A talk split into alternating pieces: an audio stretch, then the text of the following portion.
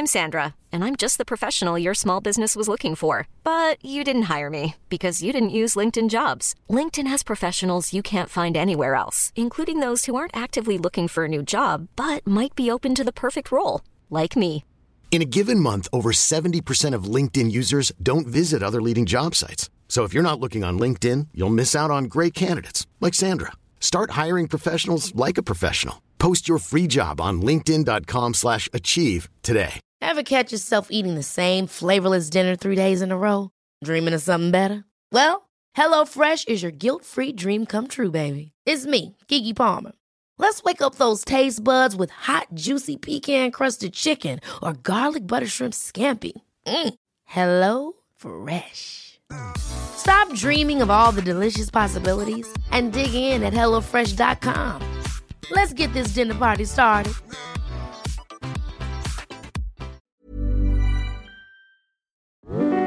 Og det vil sige som ledelsesopgave, hvis man kunne tænke, hvordan får jeg den her jæger-samlerstamme, som nu hedder marketingafdelingen, til at fungere? Vil man kunne skabe gruppefølelse, som siger, hold da kæft, vi, vi skal gøre det her sammen, og, øhm, og vi skal løse den her opgave i flok.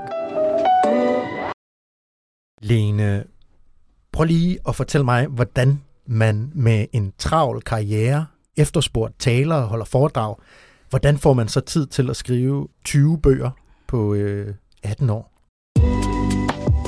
Det gør man ved at kunne finde ud af at dele sin tid op, altså at, at dele den op i nogle arbejdsrum tidsmæssigt, og jeg plejer at skrive om morgenen, stå tidligt op og, og, og tjekke mine mails og vågne, få noget kaffe, og så bruge den friskhjernede del af, tid, af dagen på at skrive.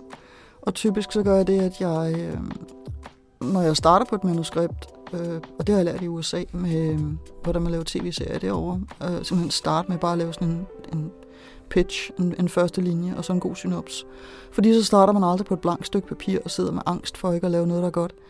Og så, øh, så gælder det bare om at fylde i. Og, øh, og det, jeg så har skrevet dagen før, det starter jeg med at læse igennem ret til, og så er jeg ligesom i gang med at skrive, og så kommer der mere tekst på, og, øh, og jeg ved, at i morgen kommer jeg til at se det, jeg har skrevet i dag. Så der kan jeg reparere det, hvis det ikke er godt nok. Så, øh, så sådan nogle øh, arbejdsmetoder og noget øh, tid, der er dedikeret til det.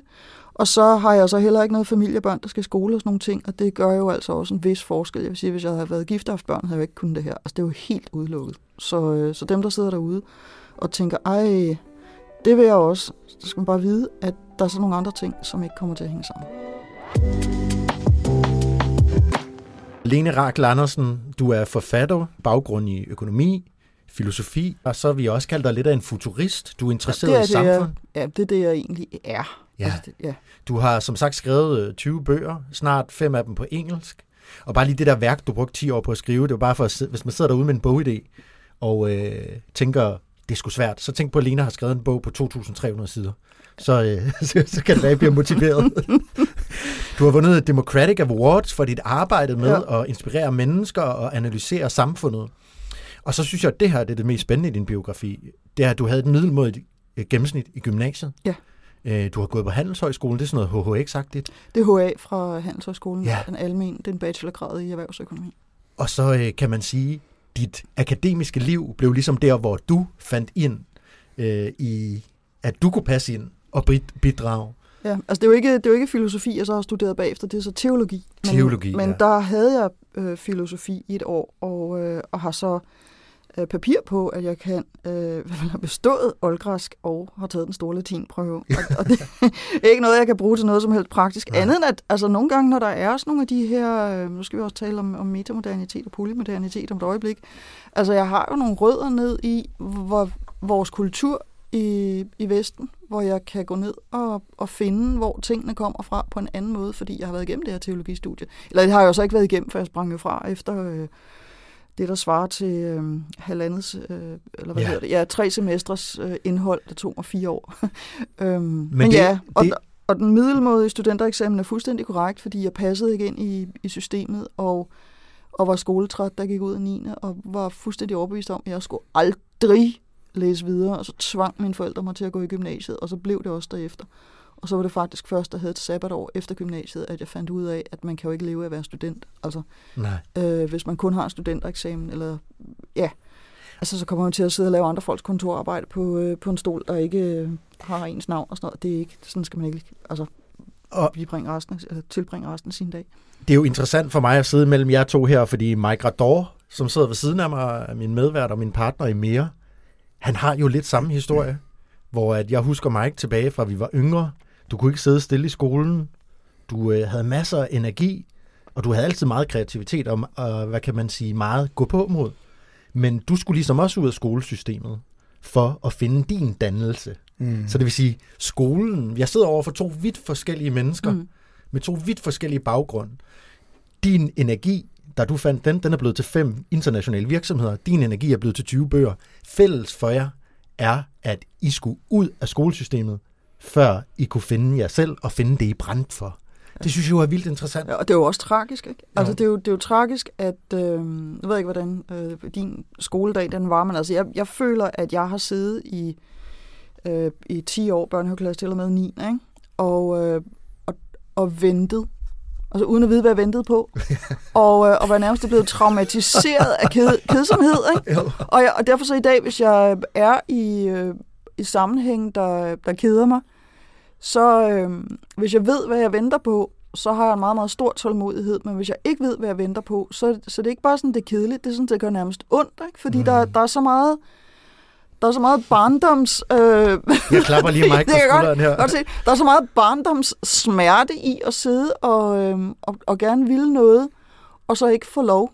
Ja. Og, øh, og hvor man kan sidde og se, at... Øh, nu er jeg så også ret øh, høj intelligens, det fandt jeg så, fik jeg papir på, jeg var 30, ikke? Men, men det tog så også lang tid at, at bare overhovedet ture det, fordi det er virkelig sådan et øh, politisk øh, ukorrekt fænomen i Danmark at have en høj IQ.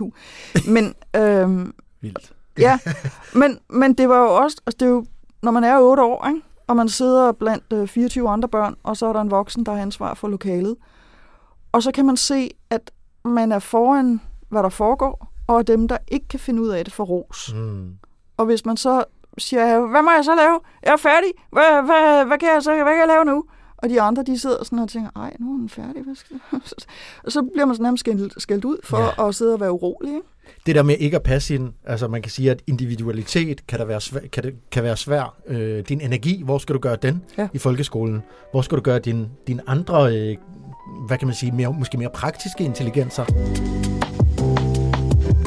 Jer, der sidder derude, hvis jeg siger ord som metamodernisme, eller metamodernity, metamodernitet, eller Lene, du har også et ord til mig. Ja, øh, polymodernitet. polymodernitet, så kan det være, at jeg vil skyde på 98% sidder derude og siger, Hvad? prosit, eller et eller Hvad andet. skal jeg med det? Ja, Ja, og har de hvad- nu fået et æggehoved i studiet, som skal sidde og belære mig om et eller andet mærkeligt langhåret, der ikke vedkommer mig?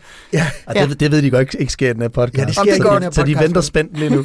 så det vil vi ligesom. Ja. gerne vil sætte scenen for i det her afsnit med dig, det er at, være, at komme tættere på mennesket. Mm. Fordi samfundet, det er stort, det er komplekst, historien er dyb. Så hvis du skal nærme dig mennesket fra vores vinkel, som handler om, hvordan man øh, udvikler sig selv, hvordan man finder en retning for det, man gerne vil, hvordan kan vi så begynde at, at nærme os det her menneske, lytteren, ud fra det, du ved? Kan du, kan du se den sammenhæng? Ja, øh, jamen, vi lever altså, vi lever i en tid, hvor det, vi har lært i skolen, det holder ikke længere. Øh, noget af det gør selvfølgelig. Altså Newtons øh, lov og sådan noget, fysik holder stadigvæk. Men, øh, men vi har et... Øh, vi har brug for at se verden i nogle andre perspektiver. Og det handler blandt andet om, at vi jo så stort set alle sammen voksede op i en, en nationalstat med ret faste grænser, med, et, øh, med noget matematik og noget geografi og historie osv., og, så videre, og en forståelse af verden, der hænger sammen med dampmaskinen og Gutenbergs trykpresse, de politiske institutioner, vi har, den lovgivning, vi har osv., det erhvervsliv, vi har, for den sags skyld, den kapitalisme og de investeringsmuligheder, vi har, er simpelthen et produkt af øh, Gutenbergs trykpresse, at man fik papirpenge, og at der var nogle købmænd, der gerne ville øh, skrave penge sammen, så de kunne sende nogle skibe ud i verden og kolonisere verden. Og, så delte man så rådet, når de kom hjem med, med Ja. skibene. Og nogle af skibene gik ned, og det var så ligesom kapitalismens præmisser, at hvis det gik godt, så scorede man kassen. Hvis det gik skidt, var det bare ærgerligt. Ja. Og det har jo skabt nogle fuldstændig fantastiske resultater, fordi det har gjort, at folk har ud, altså vi har ligesom distribueret beslutningsmagten ud, der hvor folk havde lidt penge til overs. Og øh, nogen havde mange penge til overs, og nogen havde lidt penge til overs. Nogen havde ingen penge, og øh, fik det ikke så godt. Men, men det er et system, som har fungeret rigtig godt i 500 år, og har, skabt, øh, har løst et sæt af problemer, og har skabt et andet sæt af problemer. Ja. Og så er vi alle sammen vokset op inden for det her system, og et tankesæt, der knytter sig til det. Og det er vi også blevet uddannet til, og derfor så, når vi taler om uddannelse, så handler det enormt meget om, at man skal ud og være produktiv på et arbejdsmarked, der fungerer på en ganske bestemt måde. Ja. Og det her arbejdsmarked og den her økonomi er fuldstændig opbrud. Og hvad gør vi så? Fordi vi har ikke, det har vi ikke prøvet før. Altså vi har ikke prøvet det på den her måde før. Men vi prøvede det, eller vores forfædre prøvede det jo så for 500 år siden, da trykpressen kom, og da øh, hvad hedder det, dampmaskinen kom. Ja. Fordi der gik nogle bønder i et feudalt samfund i middelalderen og tænkte, ej, hvor er præsten klog, og hvis jeg bare siger, hvad hedder det, Ave Maria rigtig mange gange, så kommer jeg i himlen, og så hænger det hele godt sammen. Fordi det var det, de var opdraget til.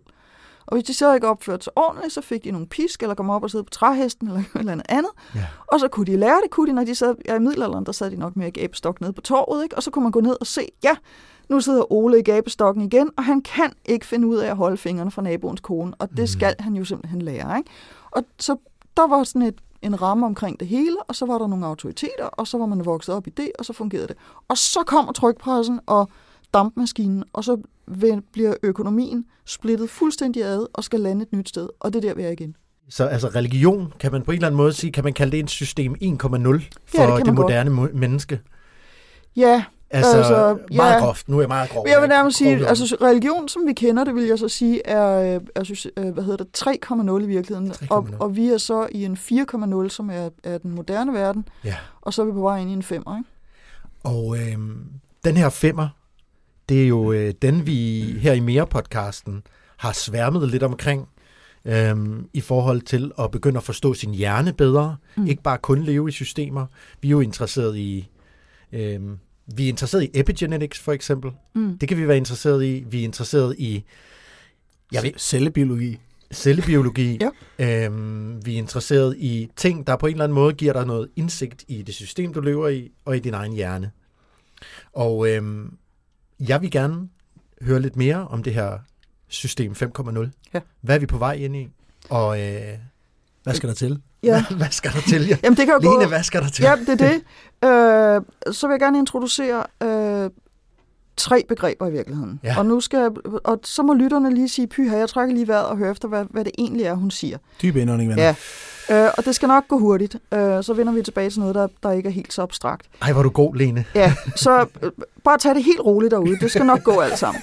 Øh, det første scenarie, det er, at det går fuldstændig rivravruskende galt. Mm. Og det er der, hvor øh, kunstig intelligens øh, tager over, hvor markedet styrer det hele, og hvor vi mister herredømmet over de teknologier, vi selv har skabt, og hvor vi ikke får stoppet klimaforandringerne i tide. Og det er stort set der, vi er på vej hen.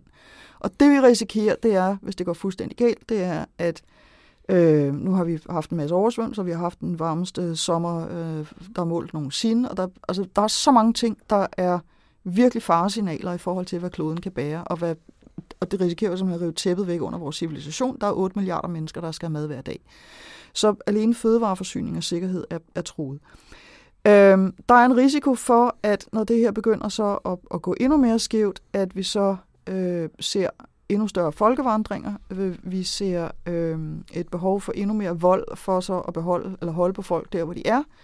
Og at vi så anvender kunstig intelligens til at overvåge folk, kameraer osv., og det vil sige, at vi kan være ind, på vej ind i sådan et, hvad der er nogen, der kaldt et hypermoderne dystopia af øh, overvågning, øh, hvor man bruger øh, kunstig intelligens til, til våben, og hvor man bruger dem også til øh, hvad hedder noget, sværmintelligens, hvor, hvor våbnet kan, kan kommunikere med hinanden og selv træffe beslutninger. Det kan gå fuldstændig galt, samtidig med, at kloden brænder op.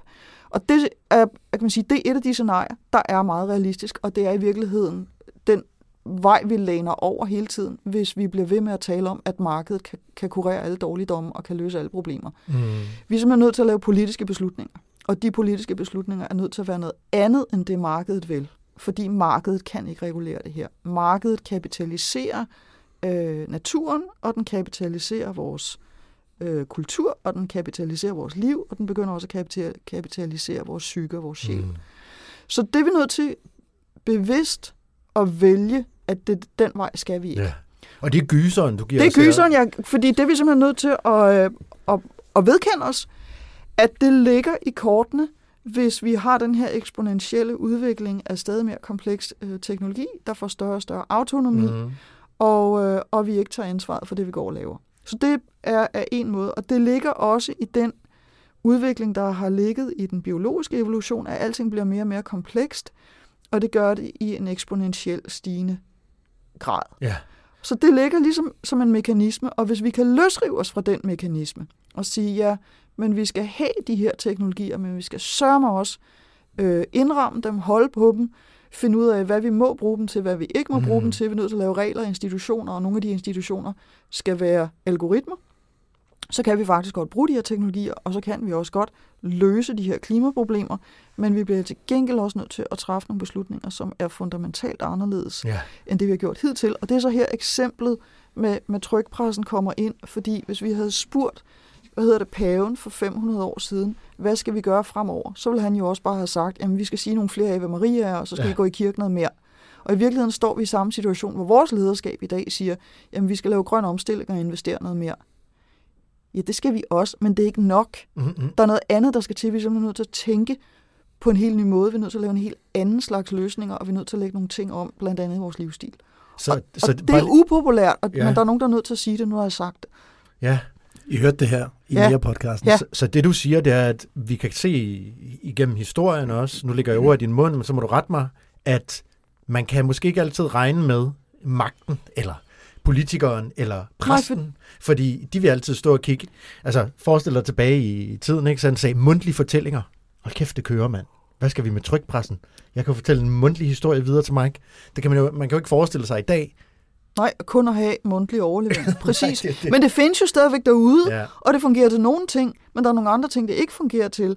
Og, og det, der også er en af pointerne i det her, det er, at der er forskel på at være en jæger-samlerstamme med 150 personer, der kan aflæse hinandens kropssprog, hvor alle kan tale med hinanden mm. og mhm. sidde rundt omkring lejrbålet om aftenen, og så på at være øh, for det første en, øh, et moderne land med millioner af mennesker, og så bagefter, som vi er nu, at være en klode, der er forbundet øh, digitalt, og man mm. kan gå mm. på forskellige online medier og, og se, hvad der sker rundt omkring i verden, og hvor det i øvrigt kun er, jeg tror det er 5,5 milliarder, der har adgang til internettet. Der er masser af mennesker, der overhovedet ikke er på. Mm. Ikke?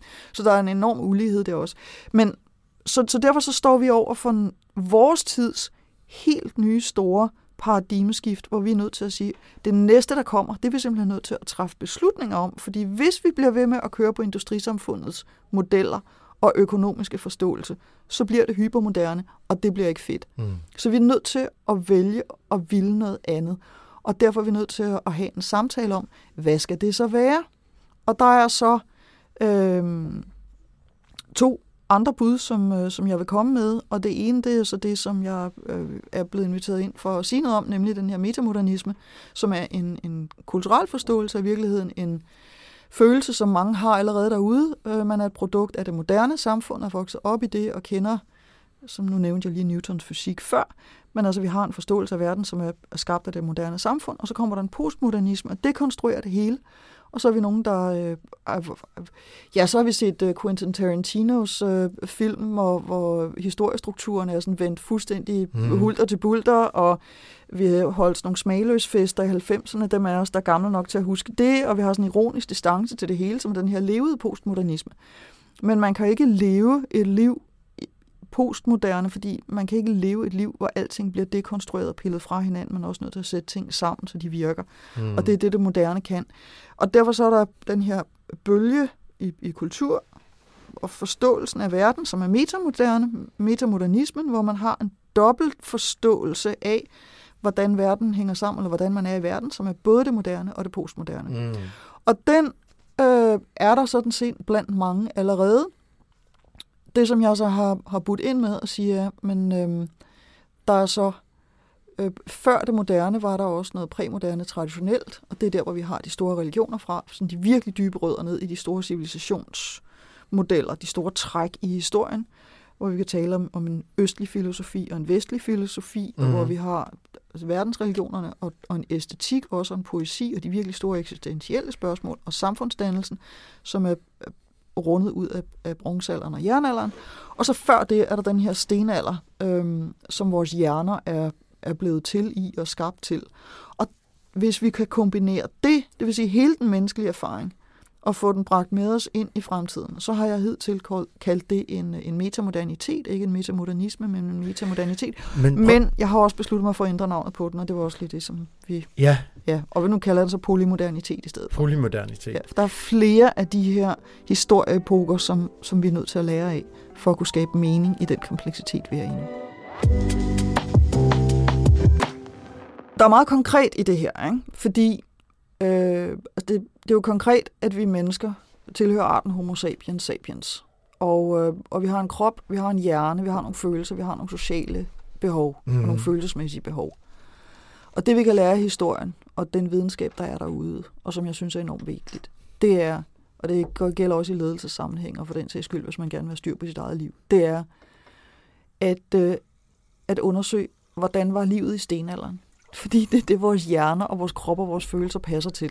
Og det vil sige, jo tættere vi kan, eller jo mere af vores liv, der kan afspejle noget eller ligne det, der var i stenalderen, desto mere vil vi føle os hjemme i vores eget liv. Og det er derfor, man, når man kommer hjem, har det super dejligt med, med sin, forhåbentlig, har det super dejligt med sin familie og dem, der er ens nære relationer, og har en anden form for intimitet med dem, end dem, man møder på arbejdspladsen, hvor der måske er 500 mennesker eller noget i den retning, så vil der være nogen på arbejdspladsen, som man begynder at knytte sig til, hvor man måske har nogle arbejdsfællesskaber, der er mindre, og, og nu bruger jeg ordet intimt, fordi der opstår den her intimitet, så hører man, så ved man, når det er folks fødselsdag, man hører om deres børn, man spiser frokost sammen osv., og så opstår der nogle relationer. Mm. Og hvis ikke man kan have det, når man går på arbejde, så er det jo ikke fedt at gå på arbejde. Så hvis man går på arbejde og tænker, uha, uha, jeg kan ikke fortælle om det, jeg laver derhjemme, fordi de andre de vil begynde at mobbe mig, eller synes jeg er mærkelig, eller hvis man ikke kan være med i den der frokostsamtale, som de andre har, eller hvis man bare føler sig udenfor, og det kan mm-hmm. være, mhm. fordi man kommer med en kulturel baggrund, det kan være, for, der kan være masser Alt muligt. af alle mulige for, øh, hvad hedder, ting, mm-hmm. men det der stenalder samfund omkring lejrbålet, hvis man har den følelse nogen, noget af tiden, når man går på arbejde, mm. så trives man der. Og ja. det vil sige som ledelsesopgave, hvis man kunne tænke, hvordan får jeg den her jæger-samlerstamme, som nu hedder marketingafdelingen, ja. til, til at fungere, så vil man kunne skabe den der øh, gruppefølelse, som siger, hold da kæft, vi, vi skal gøre det her sammen, og, øh, og vi skal løse den her opgave i flok. Mm. Og hvis man kan skabe det, så kan man jo lære noget af, ja. af stenalderen. Og det taler, eller det bygger på, hvad det er, vores hjerner har brug for, eller vores krop og vores følelser har brug for. Jeg, jeg bruger et udtryk, jeg tror, vi lever i en komfortkrise. Mm. For man kan jo sige, at i stenalderen i den grad, så var vi jo født i et meget, meget, meget utaknemmelig verden i forhold til den er i dag. Altså, du, skulle jo, du kunne jo dø af alt. Altså, det, det handlede om, det var jo, kan man sige, en overlevelsesinstinkt, der hed, jamen, jeg blev nødt til at søge komfort over alt, hvor jeg er, for hele tiden. Og det har vi jo gjort til en ekstrem grad, hvor vores konformitet måske er, er det, som dræber os. Jeg vil sige, det er... Øh ikke det fulde billede af stenalderen. Altså fordi faktisk så har altså de kulturer, folk har haft, og det kan man jo se i nogle af de kulturer, der overlevede, også noget af det, som, som europæerne mødte, blandt andet i, i Amerika, øh, da de kom derover og fandt altså hele civilisationer simpelthen, som faktisk var meget avanceret. Og nogle af dem øh, brugte ikke af at bruge, de var stadigvæk jæger samlere, men havde nogle, nogle ret store øh, samfund. De havde også noget pottemageri og så videre. De var bofaste, men de havde ikke øh, metal for eksempel. De havde heller ikke skrift.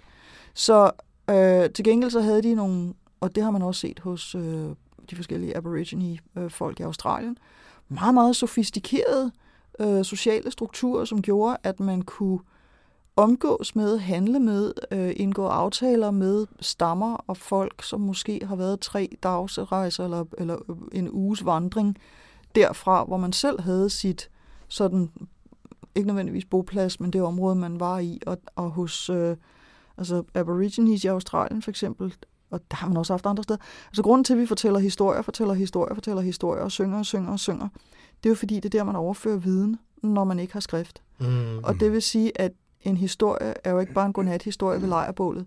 det er jo simpelthen også et spørgsmål om, at når man hører den der historie om de tre kæmper, øh, der, der hvad hedder det, fødte svanen, Mm. så er det fordi et eller andet sted ude i landskabet, der er der tre bjerge, som når man kommer forbi dem, så er der noget vand med nogle svaner. Mm. Og det vil sige, hvis man ser de tre kæmper, så ved man, at der er vand om på den anden side. Så på den måde, så husker man ting på en anden måde, og det har faktisk, altså der har jo været altså virkelig øh, både stærk fællesskab, stærk omsorg, øh, der har været overgangsritualer, der har været begravelsesritualer, altså det, det den der, øh, og jeg har selv øh, haft den der forestilling om, at det var meget øh, brutalt, og det mm. har det Mhm. selvfølgelig også været i, øh, i stenalderen. Men der har også været meget omsorg, og der har været meget fællesskab. Det interessante, du sagde her, før vi gik i gang, det var, at vores hjerne ikke har ændret sig særlig meget.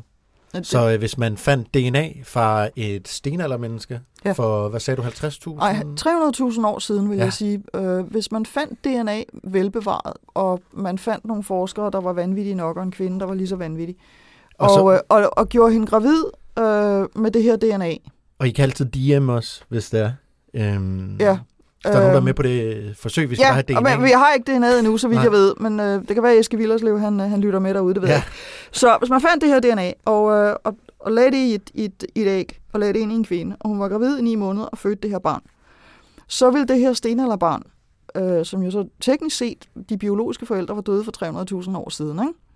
Så vil det her stenalderbarn være et fuldstændig normalt, moderne barn. Ja. Og, øh, og hvis man øh, satte det i vuggestue og børnehave og skole osv., Ind, ind i systemet. ind i systemet, så vil det her barn vokse op og være fuldstændig, øh, hvad hedder det, ligesom alle andre. Ikke? Jo. Og øh, hvis man gik 500.000 år tilbage, så vil man komme tilbage til nogen, der hed Homo erectus, eller til øh, neandertalerne. Øh, der var også nogle forskellige andre. Og så vil man få et barn, der ikke var helt lige så kvik som os. Og, og der okay. Sgu nok lidt støttepædagog og lidt forskellige andre ting til, og sproget, det vil, det vil ikke være en, der kunne tale helt tydeligt og sådan noget. Nej. Men det vil, det vil være en, der godt kunne altså, være med. Og hvad, Det er da, altså, er det er du fra, Jonas? Altså jeg vil sige, vi, vi europæere har, vist, så vidt jeg husker, så er det os, der har mest Neandertal-DNA. Øh, så dig, vi skal, lige passe, vi skal lige passe på, hvad, hvad vi sidder og siger Mike har altid undret sig over, jeg sagde. Det er også bare det der, det der, form på dit hoved, Jonas. Jeg tænker meget over det. Nej, undskyld, jeg kunne ikke lade være. Det er det der kammeratskab, vi har haft Ja, sidste men det er helt i orden. Se, Øhm. det er sådan, når man mobber, så kalder man det bare kammeratskab. Ja, lige præcis. Men nej, det jeg er interesseret i, så det er, hvad, Men man tugter og elsker man. Altså, Ja, det det er jo ja. Men det, det, man så kan tage med fra det, det er jo, det siger jo også noget om, hvor, på en eller anden måde, hvor fuck vi er i dag. Fordi ja. Vi står i det her kaos. Ja. Vi står i det her Vi er sted, slet hvor ikke bygget til det. vi er slet ikke bygget til det. Nej. Mike øh, har snakket om, faktisk i den tidligere podcast, hvor vi snakkede om teknologi Ja. med grit, teknologi og mennesker, humanistisk teknologi.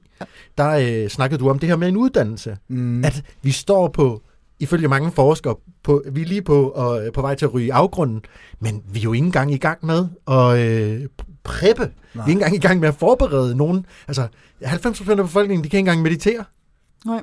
De kan ikke, altså, det er ret vildt, ikke? Jo. At, at der er en krise, der er ingen, der løser den, og det tætteste, jeg har set på den her løsning indtil videre, med at gøre os klar til at tage os af vores samfund, tage os af vores øh, nærmeste, tage os af vores fremtidige børn, det er for eksempel, øh, når Mike foreslår at lave en skole i en podcast.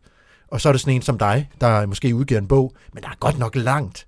Jamen, altså, jeg, har- jeg har jo faktisk startet en, en tænketank, der hedder Nordic Bildung, ja. som, som fokuserer på det her. Ikke? Ja. Og, og som gør to ting. Og det er fuldstændig rigtigt, at jeg er futurist, og jeg siger med vilje ikke fremtidsforsker, fordi meget af den fremtidsforskning, der er, øh, er i høj grad nutidsforlængning, Mm. og, og handler meget om sådan forbrugeradfærd osv. inden for det kendte system. Og det, som jeg beskæftiger mig med, det er, hvad skal der være i stedet for det kendte system? Fordi det kendte system er et nationalstatssystem baseret på en kapitalistisk model, baseret mm. på trykpressen og dampmaskinen og Newtons fysik. Ja.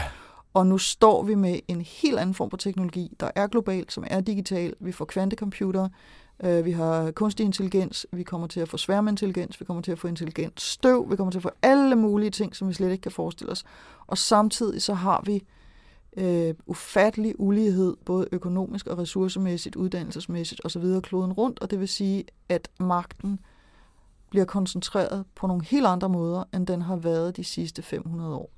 Og det er vi nødt til at lovgive os ud af, det er vi nødt til at regulere os ud af, og vi er nødt til at uddanne os ud af det. Uddanne os ud af, ja. ja, Og det, og det er også noget, jeg synes, der er, øh, nu, nu, er jeg, nu er jeg selv begyndt at være meget belæst og, og nørder mig ned. Jeg mm. nørder mig specielt ned i energi og øh, kvantumfysik. Mm-hmm.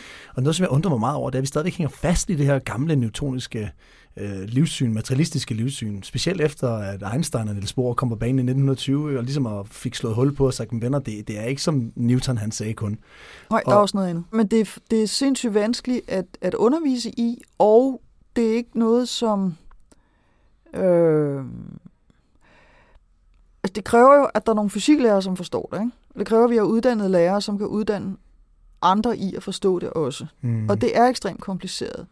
Og vi begår, der er, hver, der, vi begår flere fejl, men en af de meget store fejl, vi begår, det er, når vi kigger på øh, hvad hedder det, finanslov og alle mulige andre øh, offentlige budgetter, så ser vi uddannelse som en udgift. Det er faktisk den bedste investering, noget som helst samfund kan gøre i noget som helst. Fordi mm. jo bedre uddannet befolkningen er, punkt 1, desto bedre kan de klare sig selv. Punkt 2, desto flere nye informationer kan de selv opsøge. Punkt 3, desto mere produktive inden for det eksisterende system kan de blive, og øh, de kan løse problemer selv på en helt anden måde. Og det var jo det, vi gjorde med højskolerne. Altså vi tog simpelthen nogle bønder, øh, kaler og piger, som havde gået syv år i skole, og som havde været ude og ud bag køerne, fra de var 14, og som, når de så var 18, kunne komme på højskole, og det vil sige, at vi løftede fra bunden.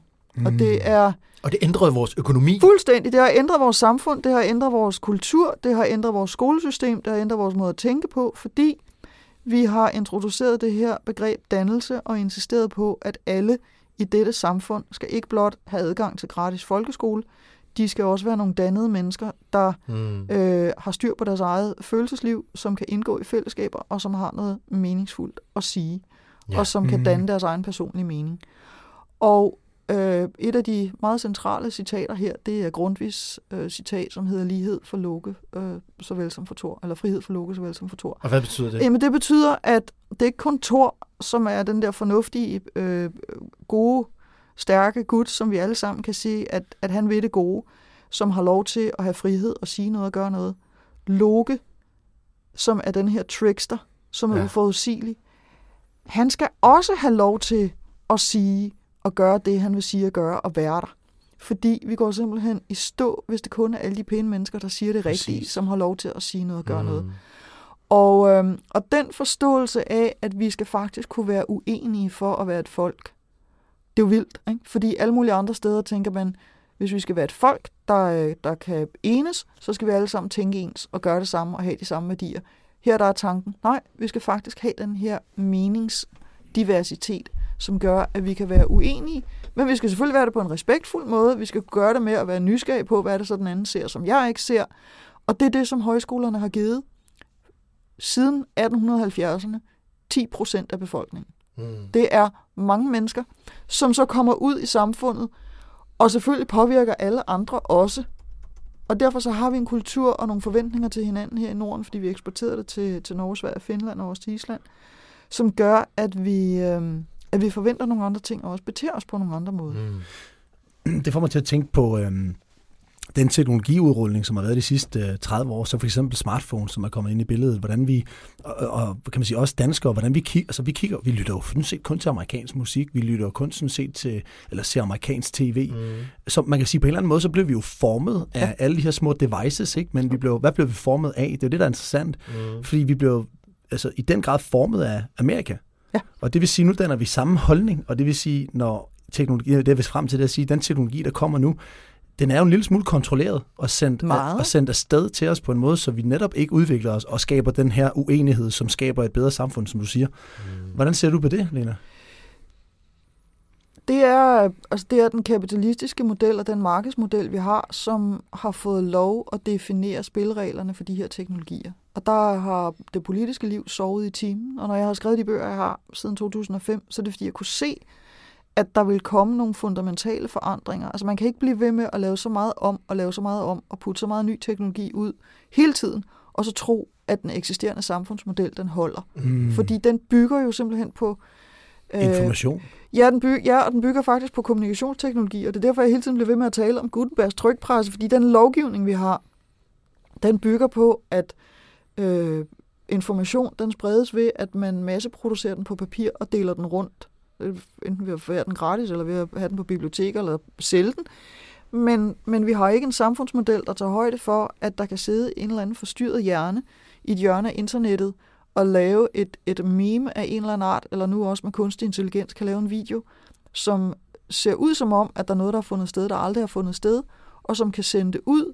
Og jo mere uoplyst og uuddannet og uddannet befolkningen er, desto farligere er det. Og derfor har man set, blandt andet i Indien, at, at rygter kan spredes vanvittigt hurtigt og har, har ført til overfald på folk, fordi mm. de lige pludselig troede, at her gik en pædofil. Og så har man hele det der fænomen QAnon i, øh, i USA. Mm. Jamen, var hele, var hele præsident Trumps øh, valg, ikke, hvor de lavede ja. øh, totalt, hvad var det, det Cambridge Analytics, eller hvad hed de? Ja, ja. præcis manipuleret, ja. og går ind, øh, og jeg vil sige, jeg mener, at radikale venstre har brugt noget lignende, indtil de fandt ud af, at det måske var lidt uetisk. Øh, ja. håber ikke, at jeg siger noget, der er forkert.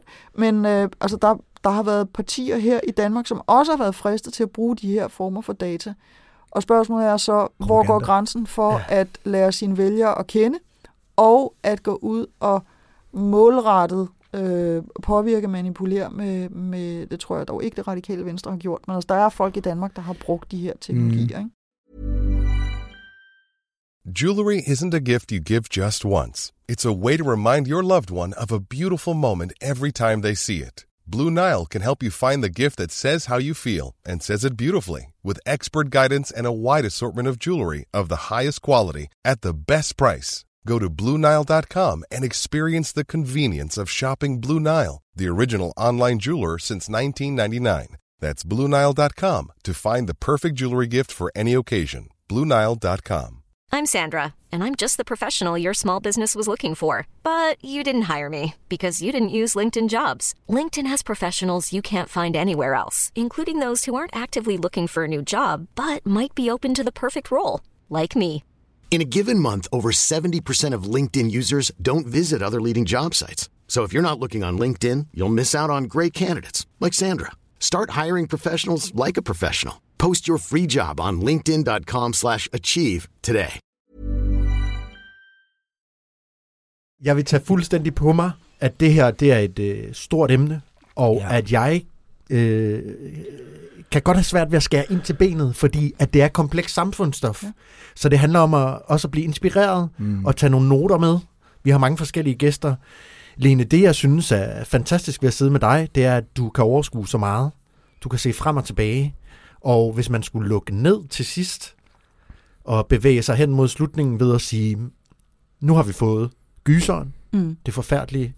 Vi har fundet, øh, altså det var der, hvor det hele bare går fucked. Ja. It, everything's on fire, ja. and everything... Uh, it, it's, it's a possible. Ja, yeah, it's a possible. Og, og det er den retning, vi er på vej, så vi skal ja. gøre noget andet. Så hvad er, hvad er så, øh, når du siger, at du sidder og kigger som futurist, mm. undskyld, jeg peger på løsningen, hvad ser du så som det positive scenarie? Altså, hvad er det for en, hvad er det så, øh, hvad er det så, vi kommer til at leve i, hvis det går godt?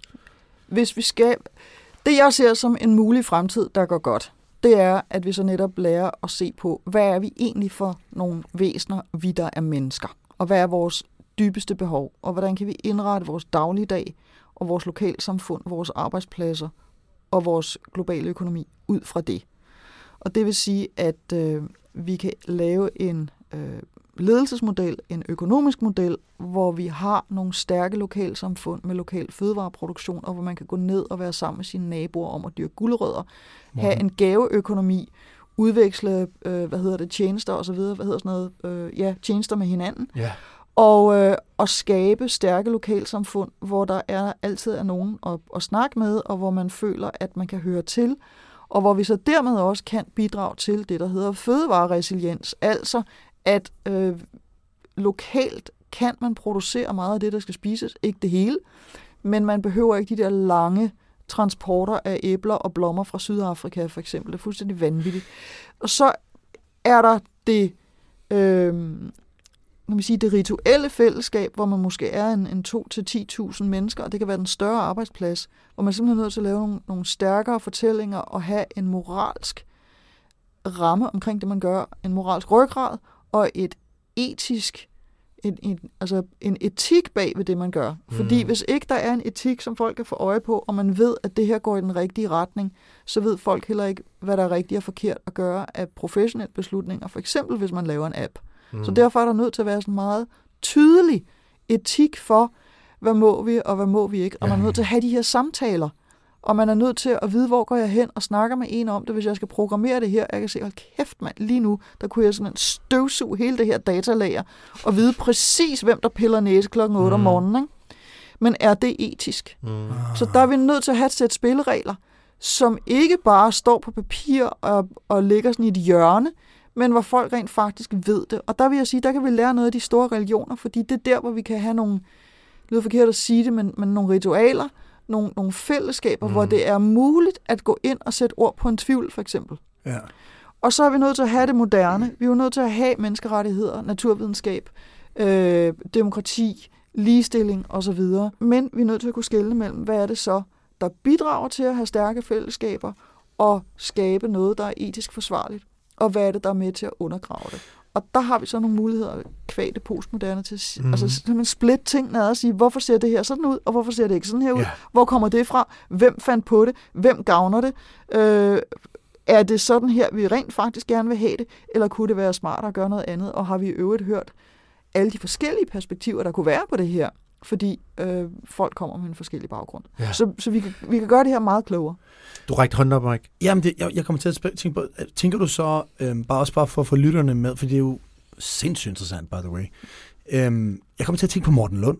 Mm. Og de uh, selv, self-sufficient... Uh, Skype founder. Skype mm. founder, som, som har, vi har haft med her. Okay. Elle, Elle Ville, ikke, som har sat et projekt i søen, hvor, hvor hans... Øhm, jeg, jeg tror sgu... Nu, nu ved jeg ikke, Morten, hvis du lytter med nu, ikke, så vil jeg ikke kalde dig for metamoderne, moderne, men, men et eller andet sted. Tænker du, at man laver... Øh, fordi hvis vi bor 10 millioner mennesker i et samfund, ja. jamen, så skal kap- den kapitalistiske model til. Ja. Ja. Mener du så, at vi skal ud og bo i mindre samfund, og så være self-sufficient, og ja. være økologisk, økologiske, og så alle de her ting, hvor, og så fællesskab, og vi dyrker vores egen ting. Jeg mener, at øh, de her fire elementer, eller fire lag, de skal sammen eksistere, de skal tænkes sammen, sådan så vi har en gaveøkonomi i det lokale. Man har talt også om at have den her 15-minute city, hvor man kan gå eller cykle alle steder hen på 15 minutter for at det bliver, altså vi ikke skal flyve og køre biler og alt muligt til alle mulige ting. Ikke? Så vi ligesom indretter byerne på, at man kan gå alle mulige steder hen. Så vi kan have sådan en nabolags gaveøkonomi uden penge involveret. Så kan vi have en nærområde, landsby, 2-10.000 menneskers øh, område, hvor man har en håndværksøkonomi og en markedsøkonomi, ikke en kapitalistisk økonomi, men en markedsøkonomi, hvor man for eksempel har kooperativer, og hvor man er medejer af det lokale bageri og det øh, lokale skrædderværksted og teater og sådan nogle ting. Og så er der, og det er måske sådan mere den traditionelle økonomi, og så er der det moderne, og det er præcis der, hvor vi har kapitalismen, og det er der, hvor vi skal blive bedre til at sige, hvad giver det mening at masseproducere og transportere langt? Mm. Og der, har vi nødt til, der er vi nødt til at have kapital upfront, sådan så, at vi kan masseproducere og, og tjene penge på det. Og så er der den her postmoderne økonomi, som er den digitale økonomi, og jeg vil slet ikke noget ind på det her, men hele den digitale økonomi, hvis, altså cyberspace kan jo vokse eksponentielt uendeligt mm-hmm.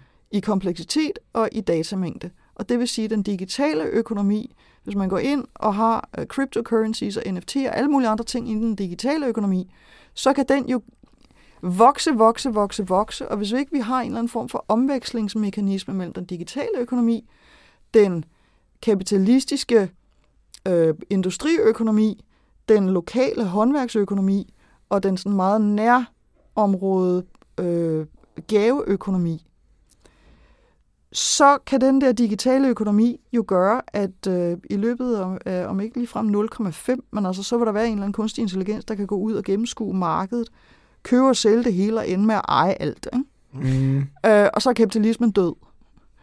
Øhm, og så kan den også komme ind og æde hele, hele den der øh, natur, som er fundamentet for, at vi overhovedet kan have mad, og så er der nogle ulevedygtige lokalområder tilbage. Så vi er nødt til at tænke de her forskellige økonomiske modeller sammen. Det er faktisk det, jeg sidder og arbejder på lige nu. Og jeg ved ikke, hvordan det kan lade sig gøre, øh, men det vil jeg gerne åbne en samtale om, fordi vi er nødt til at forstå, at de forskellige økonomiske modeller har det med at æde det, der er mindre komplekst.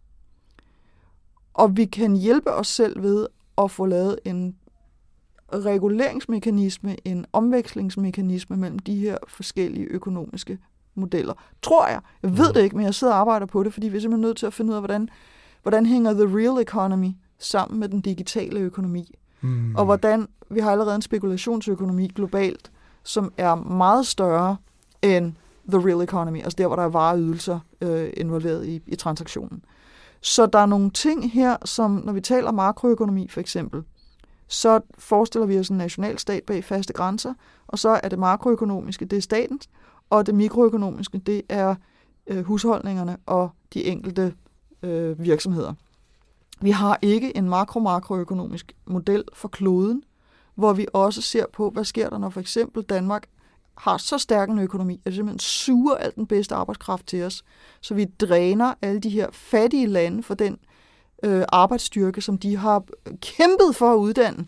Og så kan det godt være, at folk selv har betalt for deres uddannelse, men det, de har skulle generere pengene i en svag økonomi, og så kommer vi og napper dem. Ja. Mm. Canada har sat det system med sygeplejersker og læger. Det er fuldstændig uetisk og uansvarligt. Og så undrer vi os over, at folk de prøver at komme over øh, hvad hedder det, Middelhavet ja. i, i gummiflåder, fordi der ikke er penge der, hvor de er. Ikke? Så, så vi mangler en makro-makroøkonomisk Ja. model for hele kloden, der kan se ja. de her forskellige former for øh, kan man sige, lokal nærområdeøkonomi, Systemer. national økonomi, og Ja. ja. kontinental økonomi og global økonomi, Så kan man og få dem til at interagere ordentligt. så det, man kan sige, at vi er blevet grådige. Det har vi alle dage været. Ja. Ja. Øh, nu har vi bare muligheden for at være det, og så er der, altså, der er jo masser af mennesker, altså, vi sidder i et virkelig, altså, lunt i svinget her i Danmark, ikke? Og, og kan være grådige globalt.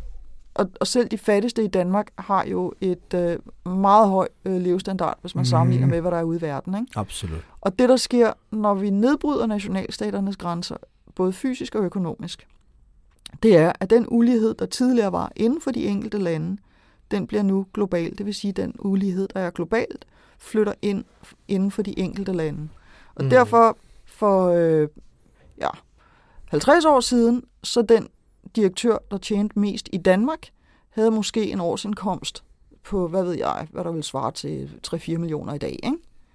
Og, øh, og det er fordi Danmark havde den øh, økonomiske størrelse, det havde. En tilsvarende direktør i USA, hvor der var så hvad, 80 gange så mange mennesker, øh, ville måske så have haft en årsløn på 50 millioner, Mm. fordi den amerikanske økonomi var større. Hmm. Nu er der så en global økonomi, hvor dem, der er rigest i den globale økonomi, og det er sådan nogle Jeff Bezos og, og så videre, Mm. De har hele den globale økonomi, hvor i de kan være de rigeste. Mm. Og det vil sige, at inden for den amerikanske økonomi, som er den største økonomi, Kina vil overhale, hvis ikke de har gjort det, øhm, der er selv, altså selv der er en Bill Gates eller en Jeff Bezos, altså tumult meget mere rigere, end den amerikanske Ja. økonomi har været i stand til at generere. Og så sidder vi i Danmark og siger, hvordan får vi de gode direktører? Ja, det gør vi så ved at betale amerikanske lønninger. Mm. Og det vil sige, at nu begynder man så at have danske direktører, som inden for en, for en økonomi med 5-6 millioner mennesker, måske har en årsløn på 100 millioner kroner, mm. Som egentlig er for stor til den her lille økonomi. Mm. Og så har vi så en, øh, altså en fattigdom ude i verden, som er fuldstændig horribel, og, og så langt fra det, som, øh, som vi gerne vil have i, i Danmark. Men den flytter jo med ind, fordi ja. vi har noget illegal arbejdskraft, som synes, at det er federe at tjene øh, måske 30 kroner i timen her, end 1 dollar om dagen et andet sted. Ikke? Altså, jeg er jo lidt ked af det, at vi skal lukke nu, fordi det er jo, det er jo bare det er jo pessimisme. Det, eller det er ikke pessimisme, men det, det, Ja, det, det er en det, det er struktur, jo, vi er nødt til at se, fordi er så jo- kan, er vi, så kan vi ændre den. Så kan vi ændre den. Og, og det, hvis man får øje på det her, så, begynd, så kan vi have en helt anden samtale om. Altså, jeg, jeg er simpelthen ved at brække mig, når jeg hører om, om den der skat i Danmark. Ikke? Mm. Altså, det kommer ikke til at ændre noget som helst. Nej, Altså, om, om skatten går 10% op eller ned for, øh, for danskerne. det er bare et politisk instrument. Ja, men det er jo fuldstændig meningsløst at have det her emne til diskussion igen og igen, mens kloden brænder, og der er så stor Helt enig. ulighed, og øh, kunstig intelligens er ved at ændre vores civilisation. Bindegalt. Altså det er simpelthen, det er at have nogle, nogle øh, biskopper, der sidder og siger, I skal bare sige Ave Maria noget mere, så skal Ja. det der med dampmaskinen nok gå godt. Ja, det er jo en god krølle. Ja.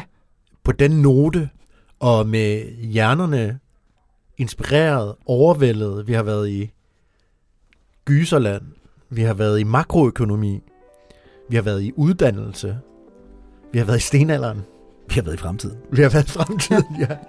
Så vil jeg sige uh, tusind tak, uh, Lene Rakel Andersen. Selv tak.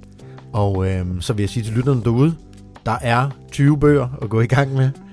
Det har vi øh, forsøgt at koge ned, så på cirka en time.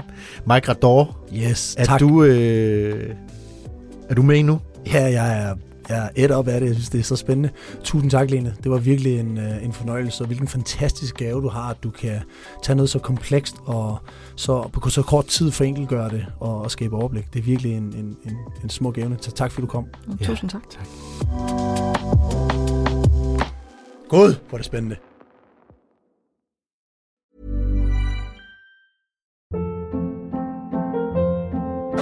Hold up. What was that? Boring. No flavor. That was as bad as those leftovers you ate all week. Kiki Palmer here, and it's time to say hello to something fresh and guilt-free. Hello Fresh. Jazz up dinner with pecan-crusted chicken or garlic butter shrimp scampi. Now that's music to my mouth. Hello Fresh. Let's get this dinner party started. Discover all the delicious possibilities at hellofresh.com.